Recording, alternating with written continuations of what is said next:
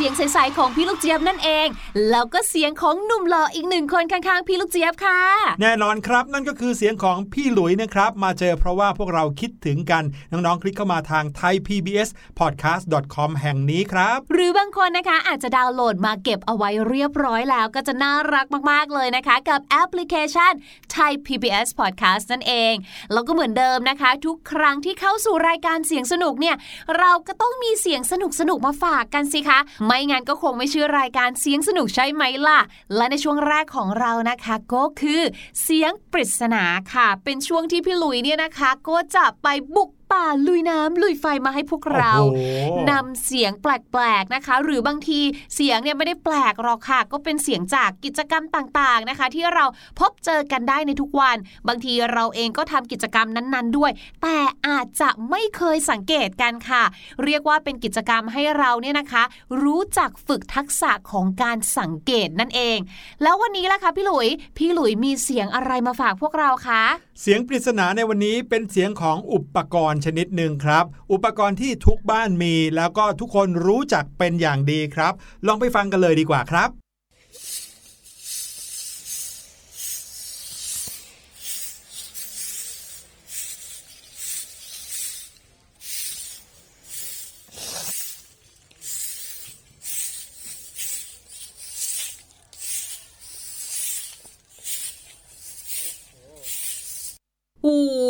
ฟังเนี่ยนะ ทั้งหลับตาฟัง เปิดตาฟัง กระพริบตาฟัง จะนั่งจะนอนฟังก็รู้เลยแหละค่ะพี่หลุยว่าเนี่ยคือเสียงของการกวาดพื้น ถูกต้องครับอ้าวพี่หลุย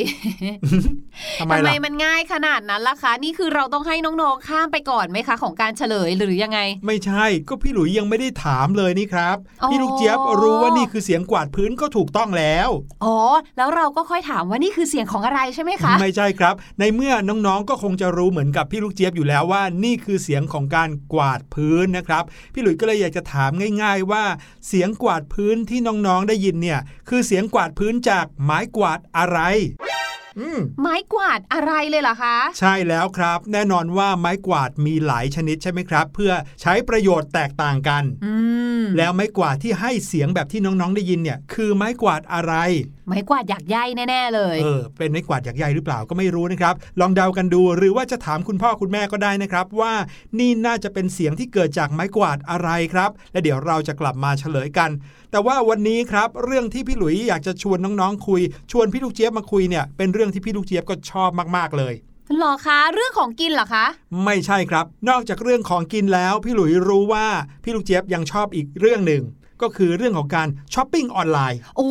ยรู้จริงเนี่ยเรียกว่าแฟนคลับตัวจริงเลย การช้อปปิ้งออนไลน์เนี่ยสิ่งที่เราจะได้รับก็คือสินค้าที่ส่งมาทางไปรษณีย์ใช่ไหมครับ ถูกต้องค่ะ เดี๋ยวนี้เนี่ยเวลาที่เราเห็นกล่องไปรษณีย์หรือว่ากล่องสินค้า หรือว่าจดหมายที่มาส่งให้เราเนี่ยนะครับ มักจะมี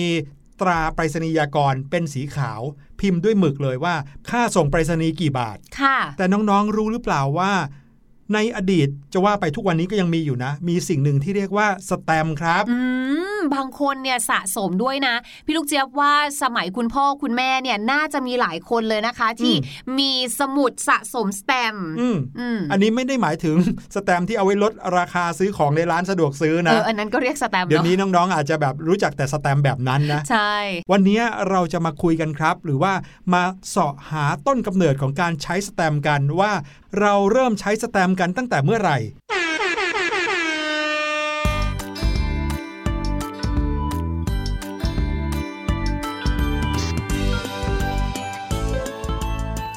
ทุกวันนี้นะคะ เราอาจจะไม่ค่อยมีการเขียนจดหมายถึงกันแล้วนะคะ หรือว่าอาจจะไม่ค่อยได้รับจดหมายแล้ว แต่อย่างที่พี่หลุยบอกค่ะว่า มันต้องมีบ้างแหละที่เราเคยเห็นเนาะว่าครับบนกล่องนะคะ บนกล่องพัสดุต่างๆนะคะ หรือบางทีเป็นจดหมาย จากแต่ละที่ที่มาหาคุณพ่อคุณแม่หรือมาที่บ้านเราเนี่ยอาจจะมีเจ้ากระดาษชิ้นเล็ก ๆนะคะ ติดอยู่ที่มุมซอง สีสันสวยๆนั่นแหละค่ะเขาเรียกว่าสแตมป์นั่นเอง โดยชื่อเต็มของเขาเนี่ยนะคะก็คืออภิวัตเอื้อถาวรสุขไม่ค่ะใช่ครับ นั่นนักร้องครับอ๋อไม่ใช่พี่สเนาะแตมป์อ๋อพี่สแตมป์คนละอย่างกันนะคะน้องๆสแตมป์เนี่ยนะคะเขามีชื่อจริงของเขาด้วยนะ ชื่ออย่างเป็นทางการ เขาเรียกว่าตราไปรษณียากรอื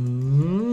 และในภาษาอังกฤษนะคะ เขาก็เรียกว่า postage stamp นั่นเองก็เลยทำให้เราเนี่ยเรียกชื่อเล่นเขาสั้นๆ ไงว่า stamp นะคะ ซึ่งเจ้า stamp นะคะ หรือว่าตราไปรษณียากรเนี่ยเรียกว่าเป็นเหมือนหลักฐานการที่เราเนี่ยได้จ่ายค่าบริการไปรษณีย์แล้วเรียบร้อย คือเราเนี่ยนำจดหมายเนี่ยไปที่ไปรษณีย์ถูกไหมคะ หรือว่า post office เพื่อที่จะไปบอกคุณพนักงานว่า หนูอยากจะรบกวนคุณพี่พนักงานเนี่ยค่ะ พี่ๆเนี่ยช่วยไปส่งจดหมายให้หนูที่ อะดังนั้นนะคะเขาก็จะคิดเงินเรา เมื่อเราจ่ายเงินแล้วเรียบร้อยนะคะเขาก็จะติดสแตมป์นี้ให้เป็นหลักฐานว่าเรานั้น จ่ายเงินค่าบริการไปรษณีย์เรียบร้อยแล้ว ใช่ แต่บางทีการที่เราจะส่งจดหมายเราไม่จำเป็นต้องไปที่ที่ทำการไปรษณีย์ก็ได้อ้าวเราเอาจดหมายไปหย่อนที่ตู้ไปรษณีย์อ๋อถ้าเกิดว่าเรามีสแตมป์แล้ว ใช่แล้วครับอ๋อนั่นก็เลยเป็นหน้าที่ของสแตมป์เนี่ยแหละครับ ถ้าเราเอาสแตมป์ที่มีมูลค่าเท่ากับราคาค่าบริการส่งไปรษณีย์มาแปะที่บนซองจดหมาย เราก็สามารถที่จะเอาไปหย่อนที่ตู้ไปรษณีย์ได้เลยอืมแต่แปลว่าเราก็ต้องรู้เนาะว่ากี่บาท ใช่แล้วครับ เรื่องของการใช้สแตมป์เป็นค่าไปรษณีย์เนี่ยนะคะ คิดค้นโดยคุณเจมส์ชาลเมอร์ค่ะ ซึ่งเป็นชาวสกอตแลนด์นะคะ ตั้งแต่นู้นเลยค่ะ เมื่อประมาณปีพุทธศักราช 2377 นู่นเลย โอ้ย้อนไปยาวนาน200 กว่าปีนะครับถูน้อกงต้องค่ะ และความคิดนี้นะคะ ก็ได้รับการยอมรับต่อมาค่ะ ในพุทธศักราช 2382 นะคะๆก็คืออีก 5 ปีต่อมาหลังจากที่คุณเจมส์ชาเมอร์เขาเริ่มคิดเรื่องนี้ขึ้นมาครับ ใช่แล้วค่ะ เพราะว่าค่ะเมื่อวันที่ 1 พฤษภาคมพุทธศักราช 2383 ค่ะ ได้มีการออกสแตมดวงแรกของโลกเลยนะคะ คือสแตมเนี่ยหน่วยเวลาที่เราเรียกเขาเนี่ยเราจะไม่เรียกว่ากี่แผ่นกี่ชิ้นนะคะ แต่เราจะเรียกว่าเป็นดวงค่ะ และเจ้าสแตมป์ดวงแรกของโลกนี้นะคะ ชื่อว่าสแตมป์ Penny Black ค่ะ ในยุคนั้นเนี่ยนะคะ เจ้าสแตมป์เนี่ยเป็นการตัดเส้นขอบตรงๆเลยนะคะ ไม่ได้เป็นหยิกๆหยักๆเหมือนอย่างในทุกวันนี้นะ ซึ่งบนสแตมป์นี้นะคะก็จะมีราคาอยู่ค่ะ แปะเอาไว้อยู่ด้วยนะคะ ก็คือ 1 เพนนีนั่นเอง เรียกว่าเป็นอัตราค่าไปรษณีย์สำหรับการส่งจดหมาย แล้วก็สามารถส่งได้ทุกที่ปลายทางเลยนะคะ ด้วยอัตราเงินเดียวกันนี้แหละค่ะ ก็คือ 1 เพนนีเลย ครับผมบนสแตมป์เนี่ยนะครับจะมีองค์ประกอบหรือว่ามีสิ่งสำคัญอยู่ 3 อย่างที่จะต้องมีอยู่บนแผ่นสแตมป์ถึงจะเรียกว่าเป็นสแตมป์ได้นะครับ อย่างแรกเลยจะต้องมีตัวเลขบอกมูลค่าสแตมป์ครับอืมว่าสแตมป์นั้นมีมูลค่าเท่าไหร่ ถ้าเป็นสแตมป์ของไทยก็จะมีเขียนว่า 2 บาท 3 บาท 5 บาท 9 บาท 15 บาทก็มีนะครับ หรือแม้แต่ 60 บาทก็มีอืมนะครับ อย่างที่สองที่จะต้องปรากฏอยู่บนสแตมป์ก็คือ ชื่อประเทศครับอืมถ้าน้องๆสังเกตนะครับสแตมป์ทุกแผ่นในประเทศไทย จะมีเขียนคำว่าประเทศไทยเอาไว้ แล้วก็มีภาษาอังกฤษด้วยเขียนว่าไทยแลนด์ไม่ว่าจะเล็กแค่ไหนอยู่ในฟอนต์อะไรจะเขียนเอาไว้แน่นอนนะครับและอย่างที่ 3 ที่จะต้องมีบนสแตมป์แน่ๆ ถึงจะเรียกว่าเป็นสแตมป์ของจริงนะครับ จะต้องมีภาษาอังกฤษเขียนว่า postage เอาไว้ครับอืม P O S T A G E postage คำนี้ก็คือค่าไปรษณีย์นั่นเอง เป็นการบอกว่ากระดาษแผ่นนี้คือการชำระค่าไปรษณีย์ครับ นี่คือองค์ประกอบที่จะต้องมีอยู่บนสแตมป์3อย่าง แต่เนื่องจากว่าสหราชอาณาจักรนะครับหรือว่าเกาะอังกฤษทั้งหมดเนี่ยเป็นประเทศแรกที่ออกสแตมป์ออกมา เมื่อวันที่ 1 พฤษภาคม ปีพุทธศักราช 2383 ก็มีสหภาพสากลไปรษณีย์นะครับ หรือว่า Universal Postal Union เขาบอกว่า สหราชอาณาจักรเนี่ยเป็นชาติเดียวในโลกที่ยกเว้น ไม่ต้องพิมพ์ชื่อประเทศบนดวงสแตมป์เหมือนกับประเทศอื่นๆครับ คือให้เครดิตว่าเป็นไหนๆก็เป็นประเทศแรกที่มีสแตมป์ในโลกนี้แล้ว ก็ไม่จำเป็นที่จะต้องเขียนชื่อประเทศลงไปบนสแตมป์ครับ ประเทศไทยเรานะคะก็เก๋มากๆเลยค่ะ เพราะว่าเมื่อรัชกาลที่ 5 นะคะ ได้ไปศึกษาดูงานที่ประเทศอังกฤษค่ะ ก็ได้นำเรื่องราวของสแตมป์นะคะ กลับมาใช้ในประเทศเราบ้างค่ะอืมสแตมป์ชุดแรกของไทยนะคะ ก็คือสแตมป์ชุดที่1แหมบอกชัดเจนเลยนะคะว่า นี่คือชุดแรกของไทยนะคะ ซึ่งก็ประกอบไปด้วยสแตมป์ที่มีราคาต่างๆกันนะคะ มีทั้งราคา1โซรสนะคะซึ่งในสมัยก่อนเนี่ยก็จะมีอีกคำหนึ่งที่เราใช้กันด้วย คือเราเรียกหน่วยเงินนะคะ ยังไม่ได้เรียกว่าเป็นบาทเนาะในสมัยนั้นนะคะ ก็จะมีอีกหนึ่งคำคือคำว่าอัด ดังนั้น 1 โซรสเนี่ยนะคะ จะมีความหมายนะคะ หรือมีมูลค่าเท่ากับครึ่งอัดนั่นเอง ก็ไล่มาเรื่อยๆ เลยนะคะ ก็คือ 1 โซรส1อัด2อัดจีอัดแบบนี้นะคะ แต่ว่าค่ะเนื่องจากว่าในช่วงที่ประเทศไทยของเราเนี่ยนะคะ ออกสแตมชุดแรกออกมาเนี่ยประเทศไทยเรายังไม่ได้เข้าร่วมเป็นสมาชิกสหภาพสากลไปรษณีย์ค่ะ ที่พี่หลุยบอกว่าชื่อ Universal Postal Union เนี่ยนะคะ ก็เลยทำให้บนสแตมของเรานั้น ไม่ได้มีการพิมพ์ชื่อประเทศลงไปด้วยค่ะ แต่ว่าหลังจากนั้นนะคะ หลังจากที่เราเนี่ยได้เข้าร่วมแล้วเนี่ยเราก็ทำตามกฎเกณฑ์ของเขาทำให้สแตมชุดหลังจากนั้นนะคะ ที่ผลิตออกมาเนี่ยก็เป็นไปตามกฎของสหภาพสากลไปรษณีย์ก็คือ มีชื่อประเทศแล้วก็ราคาในภาษาอังกฤษ แล้วก็มีคำว่า postage ซึ่งหมายถึงการชำระค่าไปรษณีย์อยู่บนนั้นด้วยค่ะ ครับสแตมเนี่ยมีการออกรูปแบบออกมาเยอะแยะเลยใช่ไหมครับ แน่นอนเมื่อมีการผลิตออกมาเป็นครั้งๆมีรูปแบบที่สวยงามมากมาย ก็เลยมีการเก็บสะสมกันครับ นั่นก็เลยทำให้พี่หลุยอยากเล่าให้น้องๆ ฟังว่าสแตมป์เนี่ยไม่ได้ออกมาเป็นพิ สแตมป์นะครับไม่ได้ถูกผลิตออกมาเป็นเพียงแค่แผ่นสี่เหลี่ยมเท่านั้น แต่ยังมีการแบ่งเป็นประเภทต่างๆ ด้วยครับ ประเภทแรกก็คือสแตมป์ทั่วไปครับ สแตมป์ทั่วไปเนี่ยจะพิมพ์เพื่อการใช้งานไปรษณีย์เป็นหลัก ไม่ได้เพื่อการสะสมอะไรมากมาย เพราะว่าสแตมป์ทั่วไปนี้ เป็นสแตมป์ประเภทแรกที่จัดพิมพ์ขึ้น บนดวงสแตมป์นะครับจะมีตัวเลขราคาอยู่หลายราคามากเลย แล้วก็จะเป็นพระบรมสารีริสลักษณ์ของพระมหากษัตริย์นะครับาพพระมหากษัตริย์ของแต่ละประเทศเนี่ยนะครับเป็นภาพที่นิยมใช้บนสแตมทั่วไป เฉพาะในประเทศที่มีพระมหากษัตริย์เป็นประมุขของประเทศนะครับ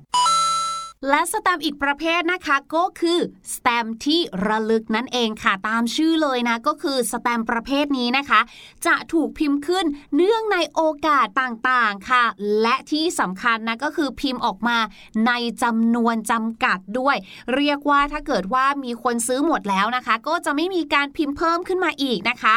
และสแตมป์ที่ระลึกแบบนี้นะคะเขาก็ยังแบ่งอีกนะ เช่น พิมพ์ขึ้นมานะคะ เพื่อเป็นที่ระลึกเนื่องในโอกาสครบรอบเหตุการณ์ที่สำคัญสำคัญ เช่นอาจจะเป็นวันครบรอบของบุคคลสำคัญต่างๆนะคะ หรือค่ะแบบที่ 2 นะคะ ก็คือเป็นสแตมที่ระลึกเนื่องในกิจกรรมพิเศษ เช่น วันสงกรานต์วันวาเลนไทน์หรือตามงานกาชาตินะคะหรืออีกหนึ่งแบบค่ะ เป็นสแตมที่ระลึกที่ผลิตขึ้นมาเพื่อเผยแพร่เรื่องต่างๆนะคะ อาจจะเป็นเรื่องราวเกี่ยวกับงานศิลปะ เรื่องราวเกี่ยวกับธรรมชาติ หรือบางทีค่ะ อย่างแมวไทยของเราเนี่ยเรียกว่าเป็นสัตว์ที่มีเอกลักษณ์นะคะ แมวไทยแมวสยามของเราอะเราก็ให้ความสำคัญกับเขาก็ผลิตสแตมป์ขึ้นมานะคะ เป็นรูปแมวสวยๆเลยค่ะไว้ให้สะสมกัน หรือบางทีนะคะ อาจจะเป็นจิตรกรรมฝาผนังตามวัดต่างๆ ที่มีความสวยงามก็เลยนำมา พิมพ์บนสแตมป์ไปเลยแบบนี้ค่ะ สแตมป์ที่ระลึกเนี่ยนะครับเพิ่งมาเกิดขึ้น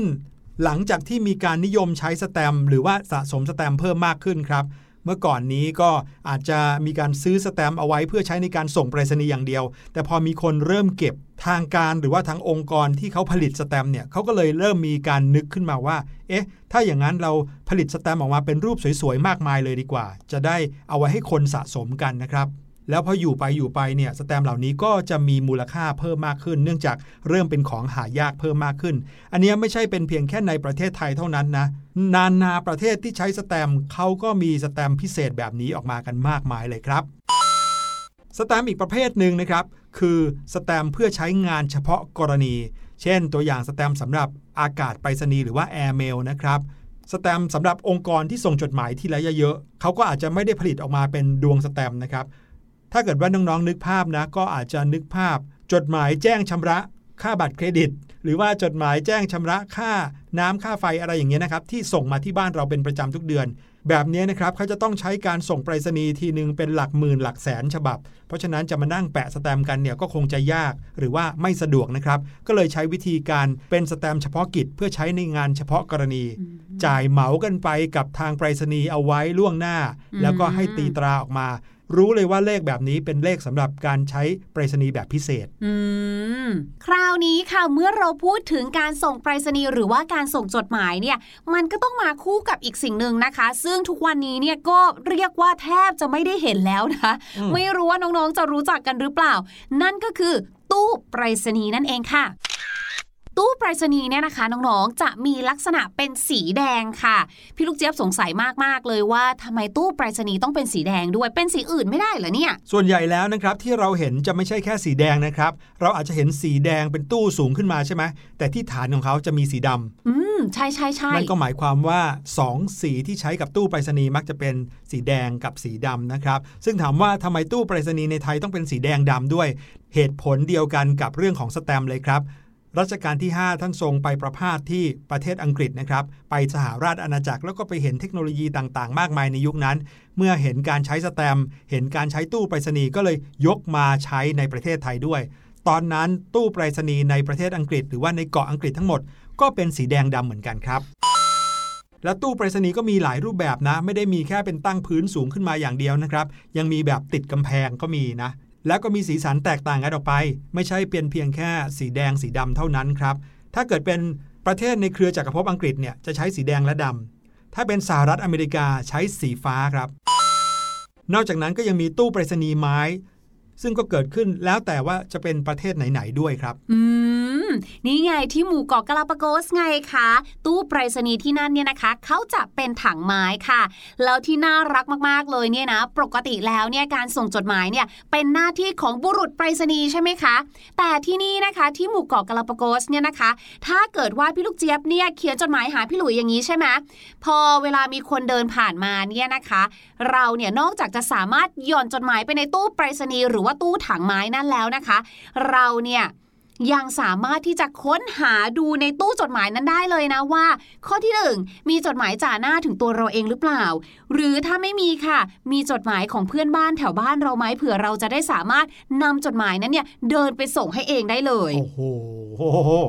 และที่สำคัญนะคะ การส่งจดหมายที่นี่นะคะ ที่หมู่เกาะกาลาปาโกสเนี่ย เราไม่ต้องติดสแตมป์ด้วยละค่ะ อืมเพราะว่าใช้เป็นการฝากส่งกันถูกต้อง ในประเทศไทยมีตู้ไปรษณีย์ที่ใหญ่ที่สุดในโลกด้วยนะครับ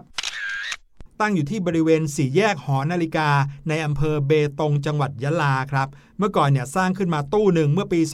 2467 โอ้โห เป็นร้อยปีที่แล้วนะ ก็ถือเป็นตู้ที่ใหญ่ที่สุดในโลกแล้ว แต่ปัจจุบันมีการสร้างตู้ใบใหม่ ที่มีขนาดใหญ่เป็น 3 เท่าครึ่งของตู้แรกครับ และตู้ใหม่นี้ก็เป็นตู้ไปรษณีย์ที่มีขนาดใหญ่ที่สุดในโลกในปัจจุบันครับ ที่สำคัญนะ ทั้งตู้เก่าและตู้ใหม่ที่ตั้งอยู่ที่อำเภอเบตงจังหวัดยะลา เป็นตู้ไปรษณีย์ที่ยังใช้งานได้ใช้ส่งจดหมายได้จริง อยู่ในปัจจุบันนี้ครับอือหือเอาละค่ะ ตอนนี้นะคะ ขอตัวพี่หลุยกับพี่ลูกเจี๊ยบนะคะ ไปเขียนจดหมายถึงเพื่อนที่อยู่ต่างประเทศ แล้วก็ติดสแตมป์กันให้เรียบร้อยก่อนดีกว่า ระหว่างนี้ก็พาน้องๆไปพักฟังเพลงกันก่อนนะคะ และเดี๋ยวช่วงหน้ากลับมาพี่ลูกเจี๊ยบมีเรื่องราวภาษาอังกฤษที่น่าสนใจ รออยู่อย่างแน่นอนค่ะ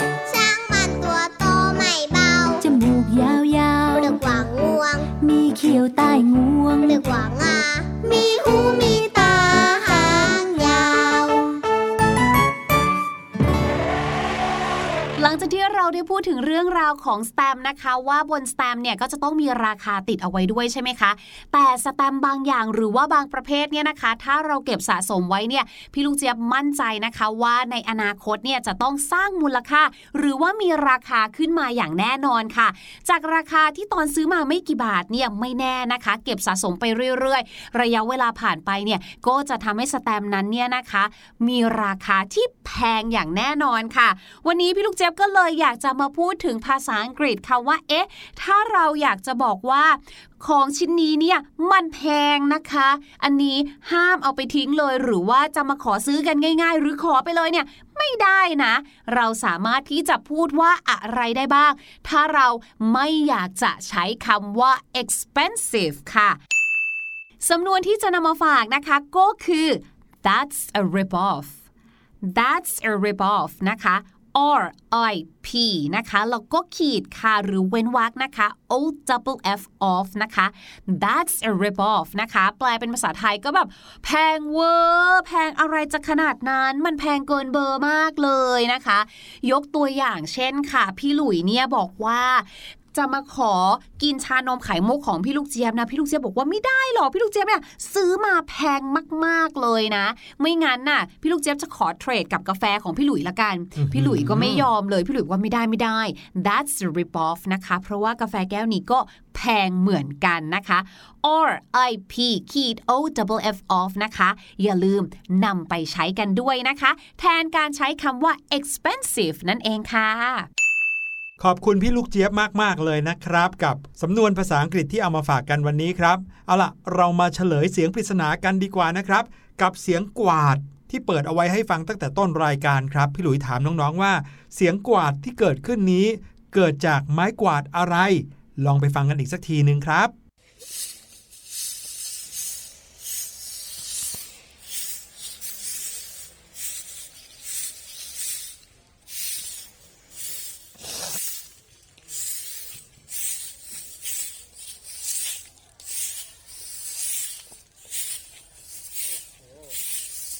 พอได้ฟังแล้วก็รู้สึกว่าชัดเจนเลยใช่ไหมล่ะครับ พี่หลุยเนี่ยได้ยินเสียงกวาดแบบนี้บ่อยๆเลยนะ โดยเฉพาะอย่างยิ่งเวลาเข้าไปที่วัดครับพี่ลูกเจี๊ยบ และเสียงกวาดนี้นะครับก็คือเสียงกวาดที่เกิดจากไม้กวาดทางมะพร้าวครับก็คือจะคล้ายๆ ไม่กวาดของแม่มดเลยอืมก้านจะแข็งๆหน่อยทำมาจากทางมะพร้าวเอาไปตากแดดให้แห้งนะครับ แล้วก็เอามามัดทำเป็นตัวซี่ของไม้กวาดครับ และเวลาใช้ก็ต้องใช้กับพื้นปูนพื้นซีเมนต์นะครับ ไม่อย่างนั้นถ้าไปใช้บนพื้นบ้านที่เราอยู่เนี่ยอาจจะเป็นรอยได้ วันนี้รายการเสียงสนุกหมดเวลาแล้วนะครับสำหรับ episode นี้พี่หลุยและพี่ลูกเจี๊ยบต้องขอลาไปก่อน ตอนหน้ามีอะไรมาฝากก็อย่าลืมติดตามกันให้ดี คลิกเข้ามาใน thaipbspodcast.com แห่งนี้ วันนี้ลาไปก่อนแล้วครับ สวัสดีครับ สวัสดีค่ะ สะบัดจินตนาการ สนุกกับเสียง เสริมสร้างความรู้ในรายการ 外